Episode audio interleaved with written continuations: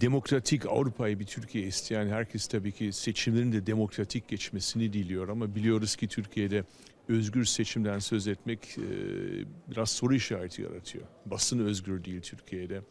E, adaylardan bir tanesi cezaevinden seçim kampanyasını yapmak zorunda. Partide yarışan partilerden bir tanesi kendi bölgesinde seçim kampanyası yapamıyor çünkü olağanüstü hal bölgesi var. Dolayısıyla Batı standartlarına göre özgür bir seçimden söz etmek mümkün değil.